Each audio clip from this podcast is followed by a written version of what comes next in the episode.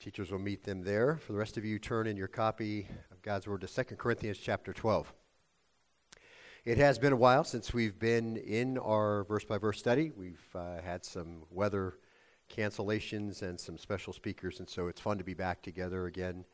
If this is your first time, you've not been with us, we will give you some. Uh, some review that you can be right with us. We're going to just teach verse by verse exegetically out of the New Testament. So whenever you do that and you study the Word that way, it's always a blessing no matter where you are. And so I trust it'll be that way for you. Last time we were able to dig into this section of Second Corinthians as we come really to the end, and we've titled this Marks of Ministry, Paul's Example. And we've looked at a few of the examples of ministry that we are to follow, and we're going to review those just briefly Look at verse 12, if you would, in your copy of God's Word. It's always our habit to dig in and look down and look at your, your uh, copy so you can be certain of what we're teaching and how it connects with the rest of uh, that passage. Verse 12 says, The signs of a true apostle were performed among you with all perseverance by signs, wonders, and miracles. And we took quite a bit of time and we talked about signs, wonders, and miracles. We talked about their place and their function in the first century, so we won't talk about that again. But as we look at the examples from the Apostle Paul and we think about the heart of, the, of Paul, we look at the phrase with all perseverance. As we have seen, Paul uses the word true apostle over and against false apostles who had infiltrated the church. And so he talks about them and he says false teachers really are concerned about fame, about prestige, about importance, which is all driven by pride. But with regard to the work of the church, Paul's concern was, even in the midst of the Lord working through him, it was humble faithfulness and dedication. And that Greek word perseverance means to bear up under any circumstance. It, it has to do with remaining faithful in difficulty. So, no matter where the difficulty comes, no, what, no matter its source or what kind it is, that was our first mark in this section, serving really as an example from Paul for those who are in ministry, and that's bearing up and remaining faithful in the service of ministry. And as you understand that uh, none of us has had to endure the things Paul has had to endure, the examples become much more important for us as we understand his own attitude here. Look at verse 13, if you would. For in what respect were you treated as inferior to the rest of the churches, except that I myself did not become a burden to you? In other words, you received all the power, you received all the signs, the wonders, the miracles. You were there, you witnessed all of that, you received the truth. I came and I didn't preach myself, I didn't preach the wisdom of men. I preached the true gospel to you. The only thing you didn't have to do was support this ministry. Paul had determined as uh, from the start of the ministry with the Corinthians that uh, he was not going to burden them with paying his support and the support of those who traveled with him. And in that passage, we saw really our next mark of ministry that is Paul's example for us, and that's selflessness. There had been grumblings. Paul had to talk about this uh, issue of financial support many times with the church, but there had been grumblings all along in the church about taking care of Paul's needs. And then the false teachers come, came along and they compounded that problem, and Paul wasn't afraid to take support. He certainly did from other churches, but he just knew it would cause a stumbling block for some in this church. And we saw also, as we looked at that passage, that it's likely that in this case he also wanted to avoid the stigma that was attached to false teachers who were all in it for the money. And even though he was clear that this was his policy towards them, he plays the sarcasm card and he tries to get their attention and he says, Forgive me this wrong. Obviously, what he had committed to do with them was no wrong. Now look at verse 14. Here for the third time I am ready to come to you. Uh, this is his third visit. We've looked at all those previously. And I will not be a burden to you. In other words, my policy for Corinth hasn't changed. I'm not going to take any support from you. For I do not seek what is yours, but you, for children are not responsible to save up for their parents, but parents for their children. So he says, For I do not seek what is yours, but you. And that's just so beautiful. And as we marked that last time, really at the end of our study, it's just a wonderful example from Paul and our next mark of ministry that is Paul's example to us, and that's devotion. He was devoted to the church. He's not out for what they could give him. He wasn't looking for something that they had or have. He just wanted them. He just wanted them for the kingdom. He wanted them for God. He wanted them for uh, obedience in their lives. He was interested in their righteousness and their holiness. He wanted their lives for the glory of God. That was what his intent was. He's not seeking what they have, what they can do for him. He's devoted to them. And again, this is probably spoken on, on behalf of what is probably in stark contrast to the false teachers who are always seeking what the church has and bilking them out of as much as possible, and that hasn't changed all that much today. We saw the analogy then, as Paul says this, he uses an analogy to help them understand this attitude towards them. Look at the last part of verse 14. He says, For children are not responsible to save up for their parents, but parents for their children. He is devoted to them as a parent should be to their child. And, and the word to save up is from a present active infinitive, thesaurizo. It just means to provide over time. And so with the infinitive, there's no limit in person or number. So the idea is very uh, specific here.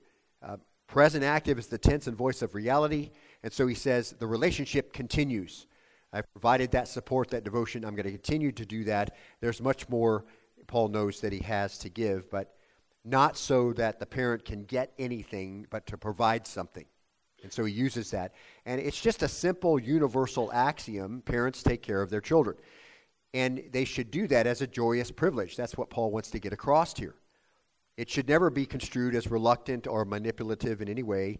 Whatever a parent can do, they should do continually with joy and with devotion because that's how the Lord deals with you.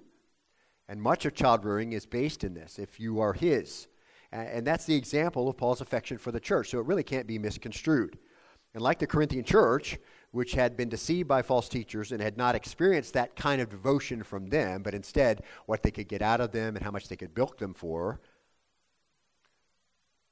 some children grow up in households where they don't get to experience this very simple relationship.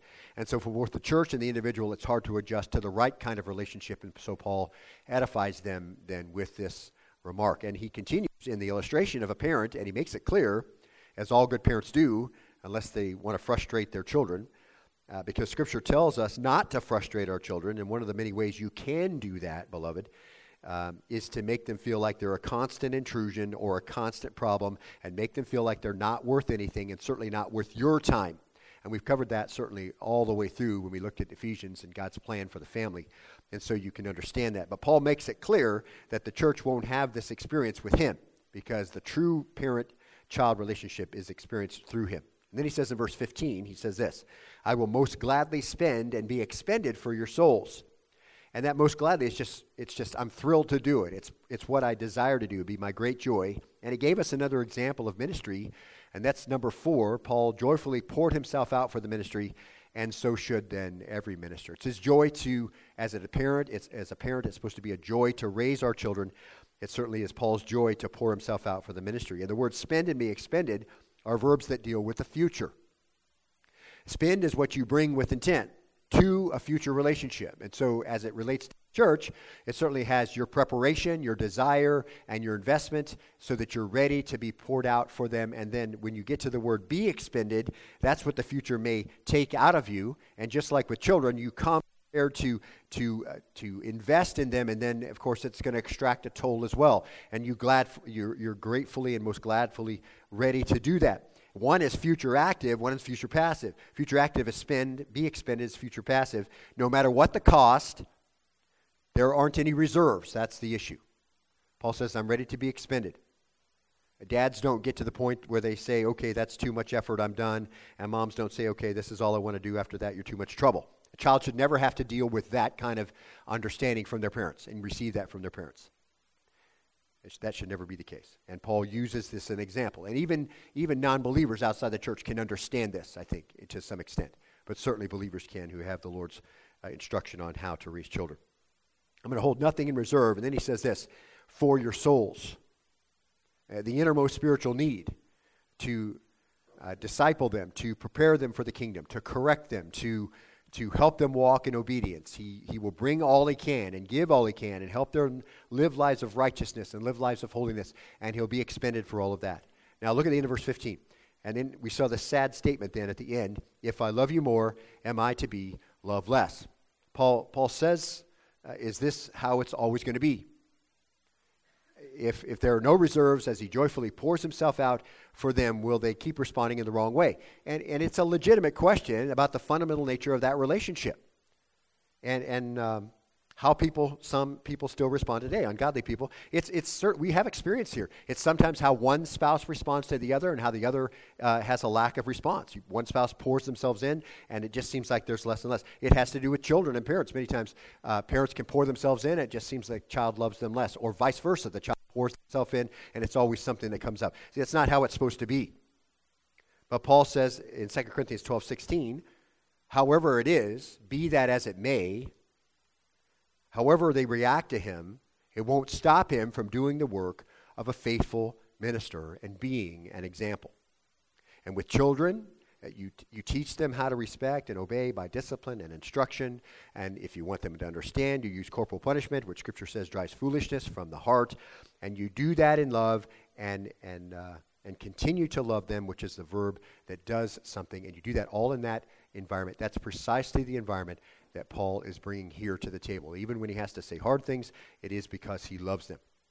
And so with the church, he just says, Be that as it may, it's still the same. And that's really amazing, isn't it? I mean, if you think about that, uh, it connects well with Paul's first example of perseverance. It, it doesn't, you know, you don't get that example much in a marriage. If, if there's too much one sidedness in a marriage, most of the time people just give up. Like, I don't need this, I'm out. Right? And, and children rebel, or, or, or adults just kick kids out, whatever. We don't get we don't get that stick to itiveness. But here Paul says, even in a church relationship where there's no marriage or anything, Paul says, however it is, I'm still going to stick it out. And that's amazing to me that he's going to stay here. However, they may react to him or receive him when he comes, no matter how they may lack appreciation for what he's done for them, no matter that they may not realize his love for them, be that as it may, he says, I did not burden you myself. Nothing's changed however it is. And you can see how easily it would have been for Paul to say, listen, you don't appreciate the fact I've operated here with you with no support. You don't appreciate the fact that I poured my love into you and you've just responded in, in, in disrespect and rebellion. He could have easily said, okay, I'll take a big, large offering and I'll get on my way, right? Because they didn't appreciate what he'd done. But he just said, nothing's going to change. I'm not going to be a burden. I'm not going to drag you through all the things that you've done. Whatever your attitude continues to be, mine, Paul says, won't change. Paul says, even if your love grows less, mine's not going to grow less. He wouldn't ask anything from them. He was going to come for another visit, and he was doing it for the eternal benefit.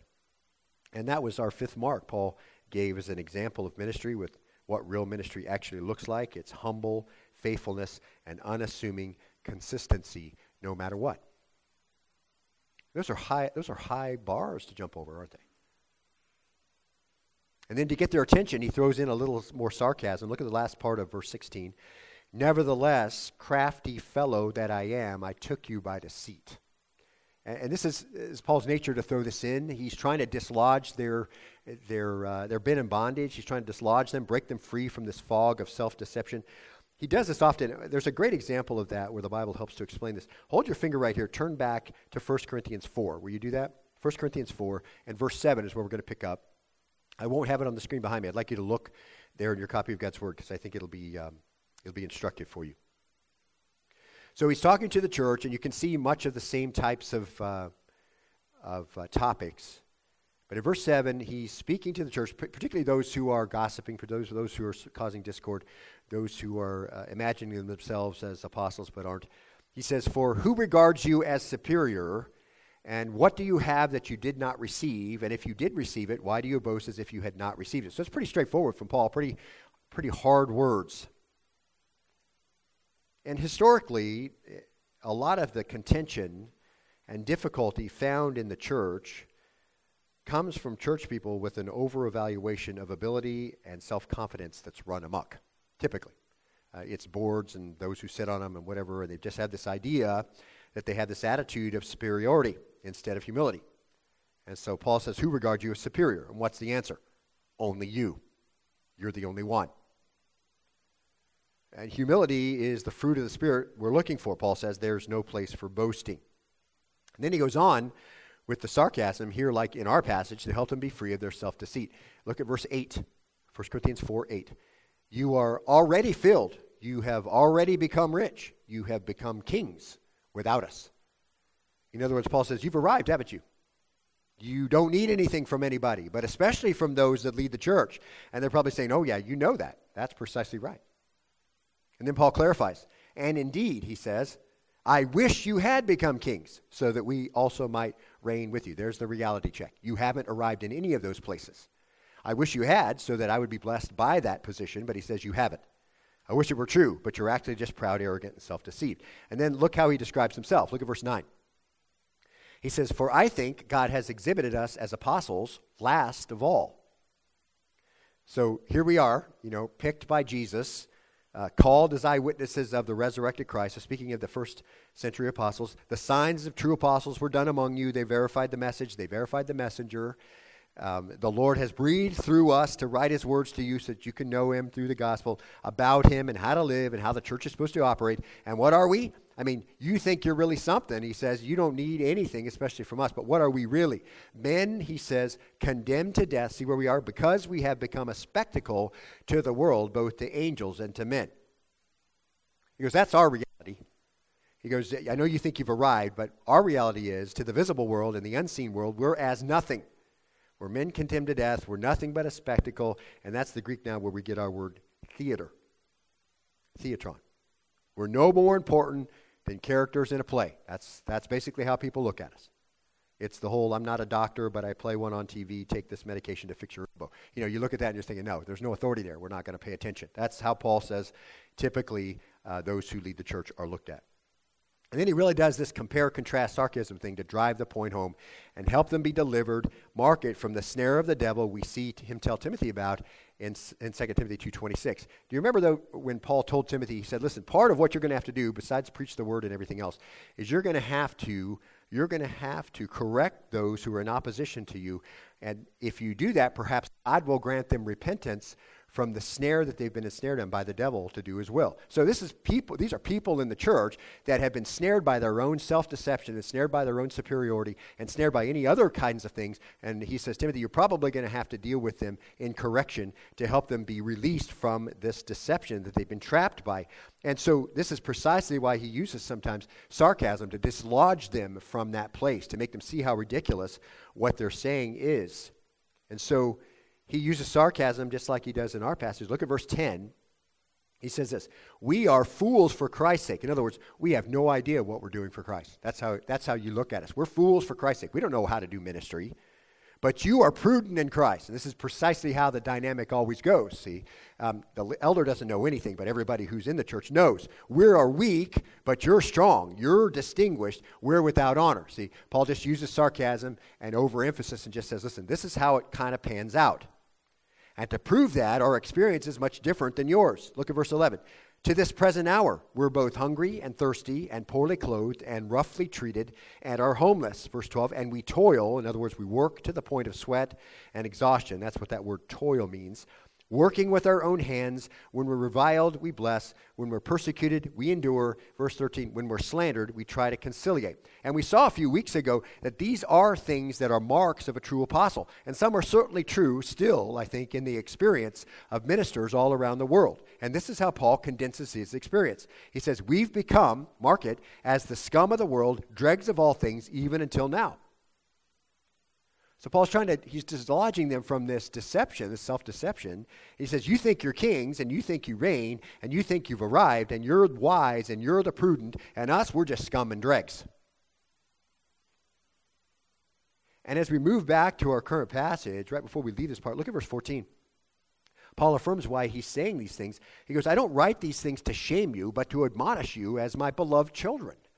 It's like, listen, I'm not writing a sarcasm. I'm not pointing these things out, the stark distinction between your experience and our experience and your reality and the reality of where you where you are to shame you. I want you to see that you've been taken captive by these thoughts. See? He wants somebody to see some reason, to see their way out of self-deception. And that's exactly what he's doing in 2 Corinthians 12, 16. Look there. He says this, Nevertheless, crafty fellow that I am, I took you by deceit. And the sarcasm here is this as you think about Paul's, Paul's uh, context here. You've been told by false teachers, I'm a charlatan, I'm not the real deal. Of course, the real charlatans are the ones who are propagating these lies, but he can't say that at this point. He just says, Listen, you've been told I'm a charlatan. But here's the irony Marcus. Who does something crafty, and that word crafty is the word that's translated as someone who does no real work an unscrupulous, deceptive person up to every trick. Who does craftiness And that's probably what the false teacher said about Paul. Yeah, he's a real sneaky guy. Who takes all the time to deceive, which is the word for a fishing lure, and mark this, doesn't get any benefit? Who goes to all that trouble to deceive the church, like you said I did, and somehow not end up with a benefit? And instead of ending up with a benefit, just gets a lot of headache.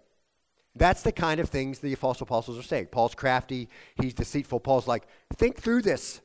I came to you during a missionary journey and with much opposition to me and in danger of my life to the point, and we looked at this early in 1 Corinthians, where he, Jesus appeared to him in a vision and said, Don't worry, Paul, I have many people in this city and you will not be harmed. Paul was worried.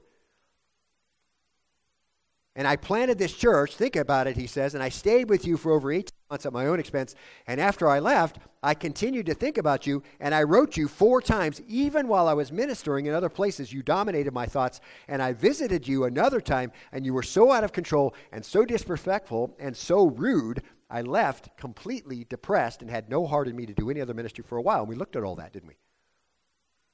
I sent other ministers to you to try to help you understand your error, and I worried about them the whole time and you the whole time.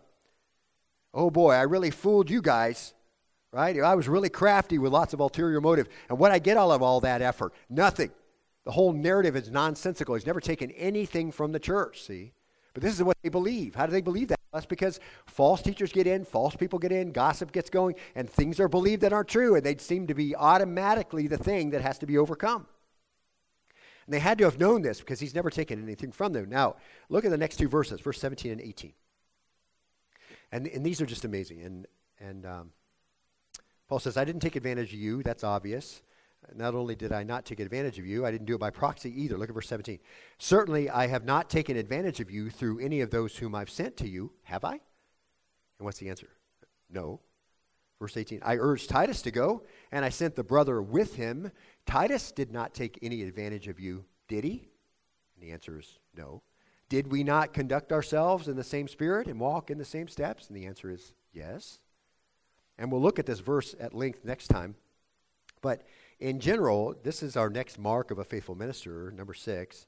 They are truthful, forthright, and sincere. They all are saying the same thing, and they're truthful about it, and they're forthright. You can just sum it up by observing the integrity of their lives. Paul says, I obviously didn't take advantage of you, and neither did anyone I sent. We were of one mind.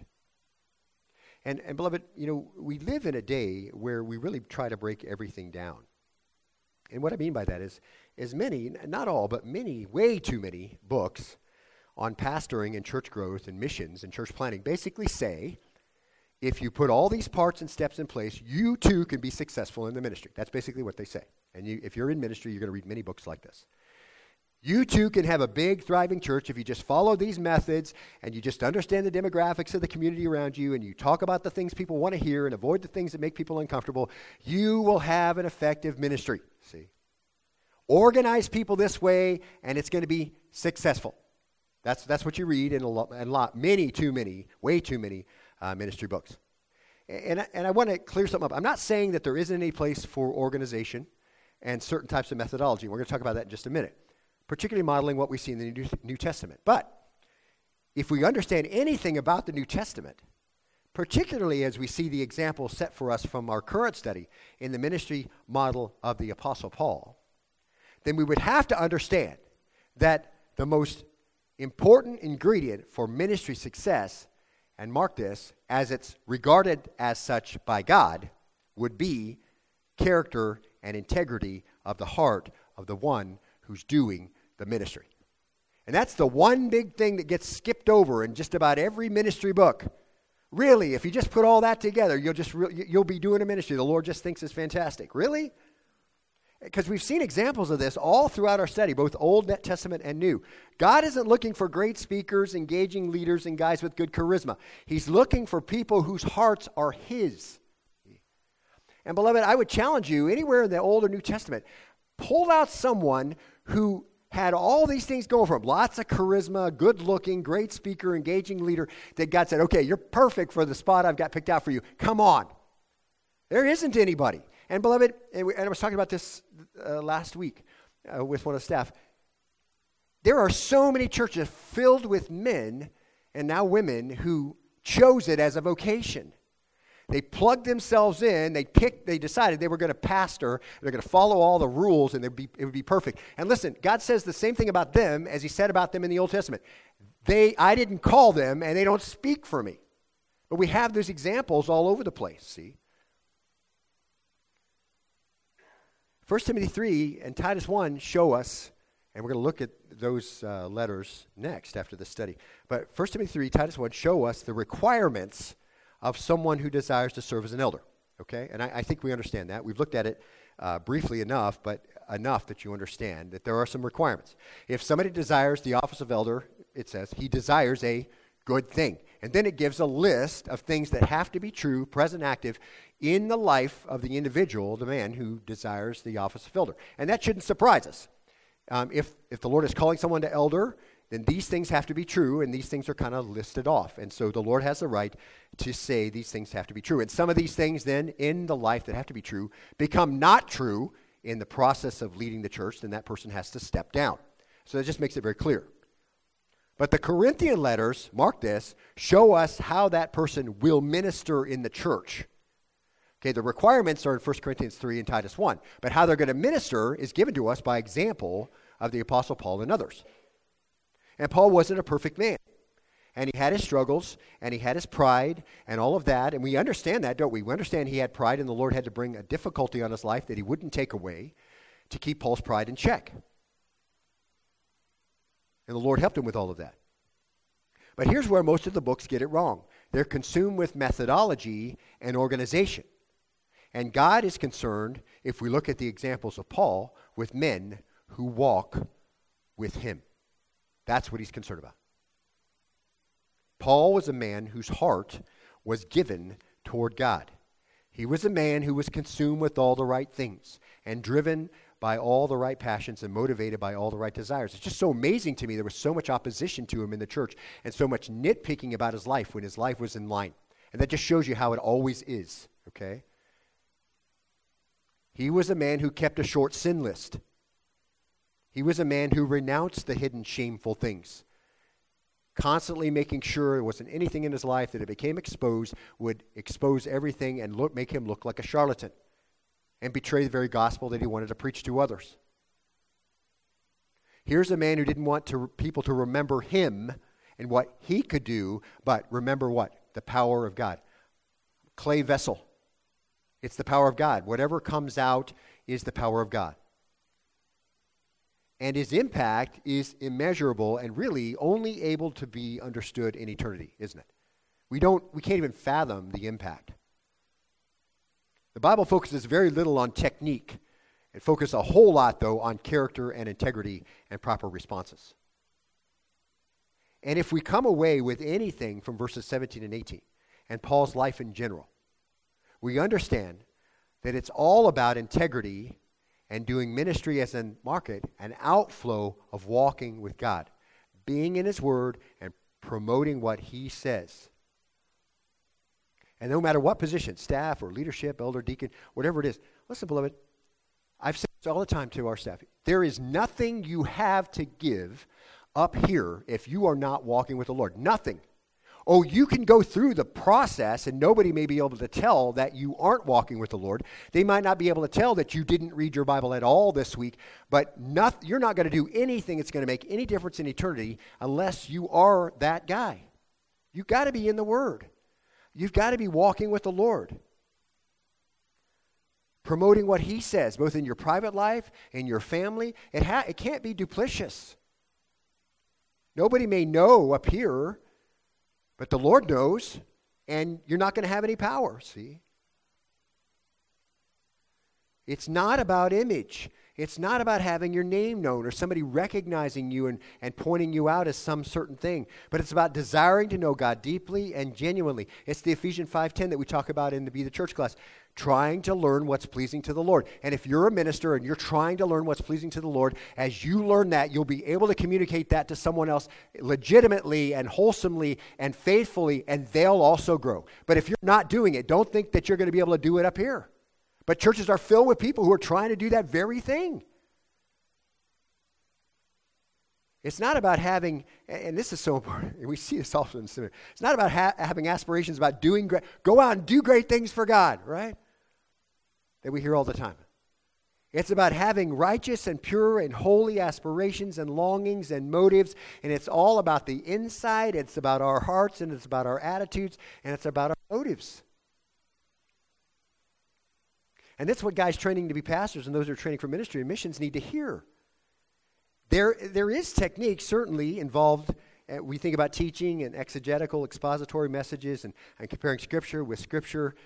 You know, there's structure there that's important. It, in order to be able to communicate the Word of God clearly, you're going to have to do that. And, and I've said this over and over again. You know, if you have gone to a church and somebody gets up and they talk for 15 minutes and they haven't opened up the Word of God and said, you know, please read in this passage, they need to sit down and you need somebody else to get up there who understands God wrote a book and he has something to say, and it's the only thing that's going to make any difference in the people who are listening.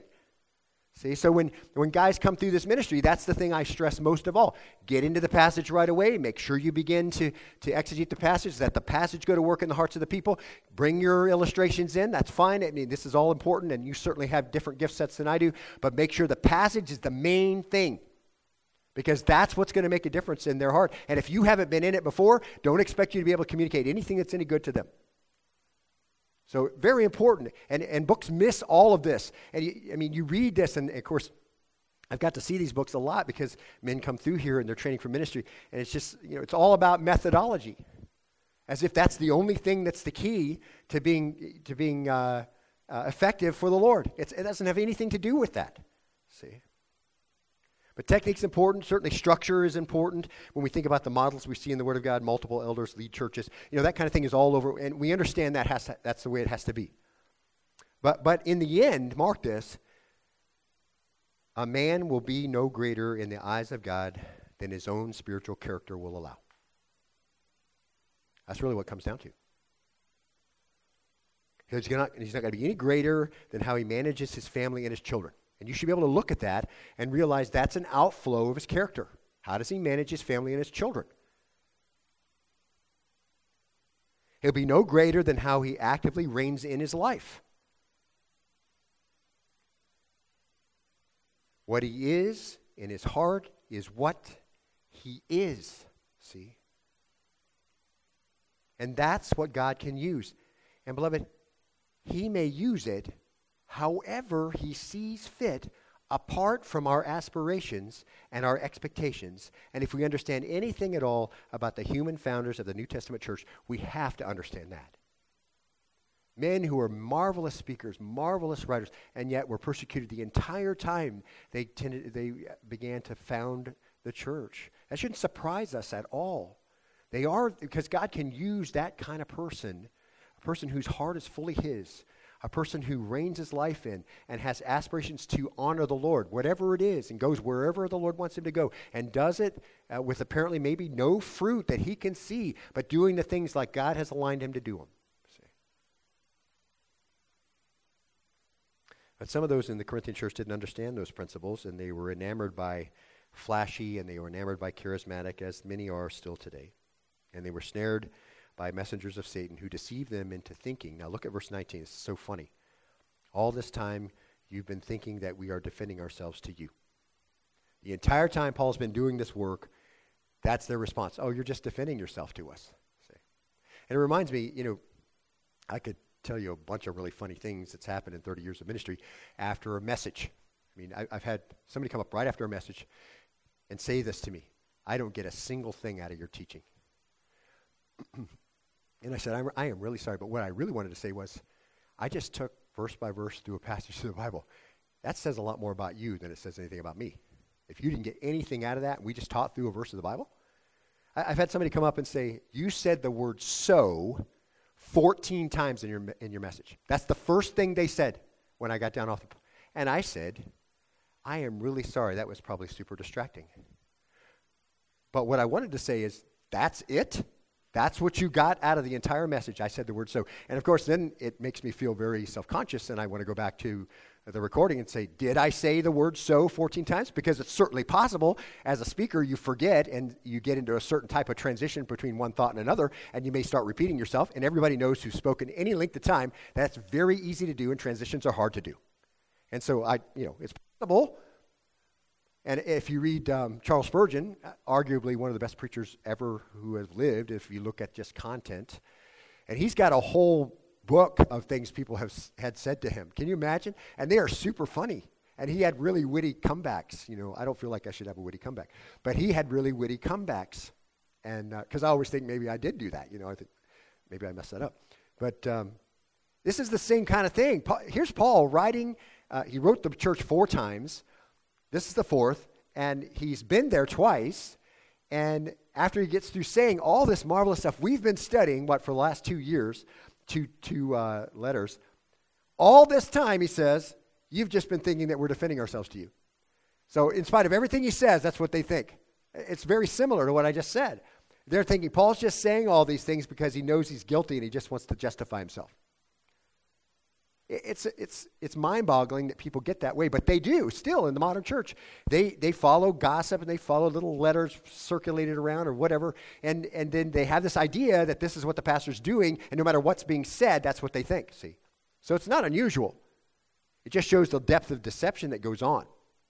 Paul says, You know, all this time, you thought I was, I was, explaining myself, my personal integrity, all this defense of my apostleship. You thought that was all for you because you think of yourselves as judge and jury and approve or disapprove my life and ministry. And that's really what happens in the church, doesn't it? You, you thought, no doubt, from false teachers and those that sow discord and gossip, that I've been making excuses for my character and my failures and trying to convince you that I didn't fail. Nope, that wasn't it at all. Remember 1 Corinthians chapter 4, and I won't have you turn there, I'll put it on the screen. Remember when he told the church, he was already dealing with this early on, and he says, But to me, it's a very small thing that I may be examined by you. He just wants them to know he's not evaluating their examination very highly. It's a very small thing, not important, inconsequential. Or by any human court, anybody who decides to ring in on it. It's insignificant what you think of me. That's what he's saying, or, or what any human court thinks of me. Now, just to qualify that, we're not, we're not talking about obvious infractions that violate basic scriptural principles. We're not talking about open sin, okay? Open sin with an elder, other elders are supposed to come and correct them in private and, uh, and all of that. So you understand. But what we're talking about here is preferences and priorities and approaches and speculation and personal opinion and, and all that delivery, those kinds of things that have to do with the oversight of the church. In fact, Paul says, I do not even examine myself. For verse 4, I am conscious, conscious of nothing against myself, yet I am not by this acquitted. In other words, just because I don't think I've done anything wrong doesn't mean I haven't. So there's Paul's humility coming through. I understand that before the Lord, he may say, hey, you know, you, you should have corrected this. But the one who examines me, is what he says, is the Lord, verse 5. Therefore, do not go on passing judgment before the time, but wait until the Lord comes, who will both bring to light the things hidden in darkness and disclose the motives of men's hearts, and then each man will pra- praise will come from, to him from God. So he just warns the church. He says, listen, don't keep on doing what you're doing. You are in a position where you don't know. But the Lord's going to come and he'll bring to light all the things hidden in darkness, yours and mine, and disclose the motives, yours and mine, of men's hearts, and then each man will receive praise that comes to him from God. Paul says, You don't get to sit in judgment on me. You don't have that right. That belongs to God. I'm not writing all of this so you can render the final verdict on my life and ministry. Now look at the verse, rest of verse 19. Actually, he says, it is in the sight of God that we have been speaking in Christ, and all this for your upbuilding, beloved. So, in spite of what you thought I was doing and the first response you had after all of those messages, what I was really doing, and this is our next mark of a faithful teacher, what I was really doing is my single focus was to bring you to maturity. And that is our example. Your single focus in the ministry is to bring people to maturity. And that's just so hard sometimes. When you have to when you have to battle against people, it's hard to stay on target when people are accusing you of things and circulating little letters like they did about Paul with a list of all their shortcomings. What's most attractive, instead of just sticking with it and moving people towards maturity, what's most attractive is chase it all down and defend yourself to everybody, see? That's what Paul could have done. You know, chase it all down, find the individuals, make sure he gets in an argument with them, shows them who's boss, right? That's what's very attractive. Or the other thing that happens in, in modern ministry now is I've had enough of this. I don't need this. Good luck. By shaking the dust off my feet, I'm out at the door, which is why pastors stay an average of two years in churches. Because after two years, people are not, they're not afraid anymore to really be critical. At the first year or so, it's kind of like the honeymoon period. And after that, it's like, this guy's an idiot. I'm going to tell him he's an idiot. Basically, that's how it works. The just go, okay, I'm out. I'm not going to fight this. I was looking for a job when I came. I'll look for one later. See, that's the easiest thing. See, so what's that's very amazing for me when Paul hears this comment, and, and obviously this has been repeated to him numerous times. He just says, listen, in the sight of God, we've been speaking in Christ and all that to continue your upbuilding. I want to bring you to maturity. That's what he wants to do. What a great, what a great bar to get over, right? No matter what the opposition, no matter what happens, whether or not your love's reciprocated, regardless of what gets said about you, I'm interested in maturity. I'm interested in bringing you to maturity. The main thing. The main thing. We're about out of time, so I'm going to give you a, a few illustrations and we'll kind of wrap up. It's all for your, what was the word? Up building. That's a great word. Ephesians chapter 4, verse 11. And he, that's the Lord, gave to, to the church some as apostles. We've talked about that. Their time has come and passed. And some as prophets, and we understand that. That's uh, the, majority of what prophets said was forthtelling, not foretelling. So we still see some of that today, and, and some of that goes on, not foretelling. And some as evangelists, we still have them today, and some as pastors and teachers. Verse 12, for the equipping of the church, saints for the works of service to our word, the building up of the body of Christ. The building up of the body of Christ. That Paul says, everything that I've done up until now has not been to, to defend myself to you, it's been for your upbuilding. My sole focus was your discipleship. And this is precisely what the Lord gives overseers of the church to the church for, is the building up of the body of Christ. And then he uses the word beloved. All for your upbuilding, beloved. And that's just a word that lets us know how much he loves the church. It's a word I use with you because the Lord talks about the church as beloved. And so I just use that. It's, it, it means it's not without meaning to me. It means you're beloved by the Lord, and I want you to remember that. In 2 Timothy chapter 4, verse 1, as he talks to Timothy again, he says, I solemnly charge you in the presence of God and of Christ Jesus, who is to judge the living and the dead, and by his appearing in his kingdom. So that's, that's a heavy that's a heavy charge, isn't it? I mean, that's a lot on all. What he's about to say has a lot resting on it.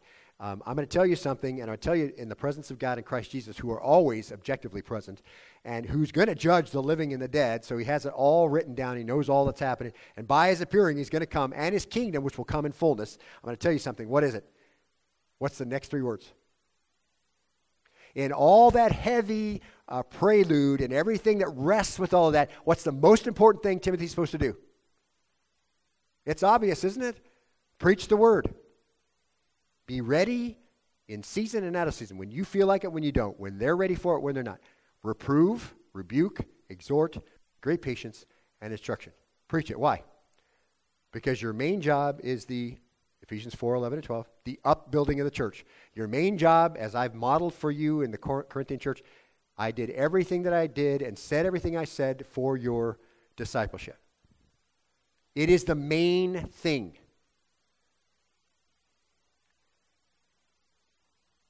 job is to build the church. So Paul gives us the example of persevering. He gives us the example of selflessness, even to the point of denying his basic needs in order not to offend or be made to look like false teachers. Paul gives us the example of devotion to the church, like a parent is to give to their child in the most winsome and wholesome way. Paul gives the example of joyfully pouring himself out and being used up he brings things to the table that he wants to spend, and he knows that there'll be uh, expenses that come out of the ministry that will exhaust all his resources, and he's perfectly joyful to do that. And Paul gives us the example of humble faithfulness no matter what is said, no matter whether it's reciprocated, Paul gives us the example of truthfulness, forthrightness, and sincerity. You're all saying the same thing. You're all doing it the same way. Everybody is of one mind as a minister. And, and then you can observe that really by the integrity of the life of the individuals and looking at how they raise their families and honor their wives and all that kind of thing that is all part of that. And then number seven, his single focus is to bring people to maturity. And those are high bars, aren't they? But they're not, they're not out of reach. It's just you're going to have to ignore most of what's written about ministry and realize that the Lord looks at what's going on inside. He wants to know what the motivations are. He wants to know where, where the uh, effort is being placed. See? And so that's our time in the Word today. I hope it's a benefit to you. Let's bow and be dismissed in prayer as we seek the Lord and His blessing on this reading and on this time in His Word. Lord, we thank you today for the blessing of being together and being in your Word. We thank you for how clear it is. We thank you for the fact that we can study it together. I thank you that uh, and my prayer is obviously that our church is, is doing this every day, and so it just becomes something we do corporately, uh, that we do each day ourselves. And Lord, I pray we'll apply ourselves to what it says, what it means by what it says, and how that does that apply, and then begin to do that each day as a habit, that we know the Word and read the, through the Word each, each year so we have a comprehensive knowledge of the Word and we can begin to compare Scripture with Scripture and be encouraged in all of those things. This is what we will do, Father, if, if, uh, if you tarry. Our desire is to be a church like this. And so, Father, the, these uh, bars, though high, are not unreachable by the power of the Holy Spirit. As we do ministry that you approve of, these things will be the things that rise to the top. Obviously, those who ministered in the church had much difficulty. We shouldn't expect it to be any different now a difficulty for those in the church, from unbelievers certainly, and from the culture around them, and we would have the same types of things. Tell us to be proven faithful, shown to be faithful ministers for you. And Father, as we think about all that, uh, help us as we think about our purpose and why we're left here on earth to love you with all our heart, soul, mind, and strength, and our neighbor as ourselves in a contentious world where everyone is at each other's throat. It certainly is a breath of fresh air to be a neighbor like that. And Lord, as well, knowing that we're never going to find satisfaction or healing or, or anything that's going to fix anything from our government or anyone else, but that we go out and we take the gospel to every creature, baptizing them and teaching them to observe all that you have shown us. And you said you'll be with us. And Lord, so we never have to pray, Lord, be with this missionary or be with this person if they're a believer. You've already said, I'm with you always. Help us to be aware of that objective presence with us so that we do the things we should be doing. Simple prayers, Father, ones that we desire very much for you to fulfill in our life because they align with what your will is, as we've seen clearly from your word. We pray this all in the name of your Son, Jesus. And all God's people said, Amen.